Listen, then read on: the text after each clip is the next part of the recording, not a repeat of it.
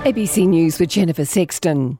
NATO says it wants to avoid a new arms race after the United States formally pulled out of a Cold War nuclear weapons pact with Russia. The Secretary General Jens Stoltenberg says NATO supported Washington's decision and blamed Russia for the collapse of the Intermediate Range Nuclear Forces Treaty.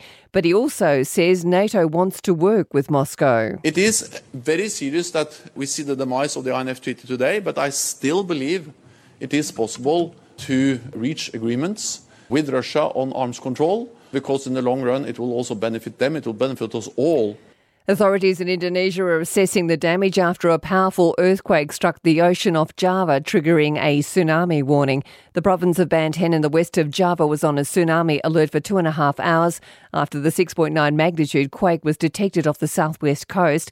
The same region was devastated by a tsunami in December last year, with more than 400 people killed. But this time there were no significant waves and damage from the quake appears to have been minimal. Work has been stalled for months on a major new development in Red Hill after developers found asbestos on land sold to them by the ACT government. Political reporter Tom Lowrey has more. There's been no work on the site of the former Red Hill public housing flats since March. Asbestos was found by the developers Stockland and Doma in the topsoil and in ground pipes and pits. A clearance certificate was issued for the site prior to its sale last year, and the Suburban Land Agency won't comment on whether the developers will be compensated. Plans are now being drawn up to fix the problem, but there's no timeline for when work will resume. The agency says the asbestos is non friable or bonded, and there's almost no exposure risk to the public.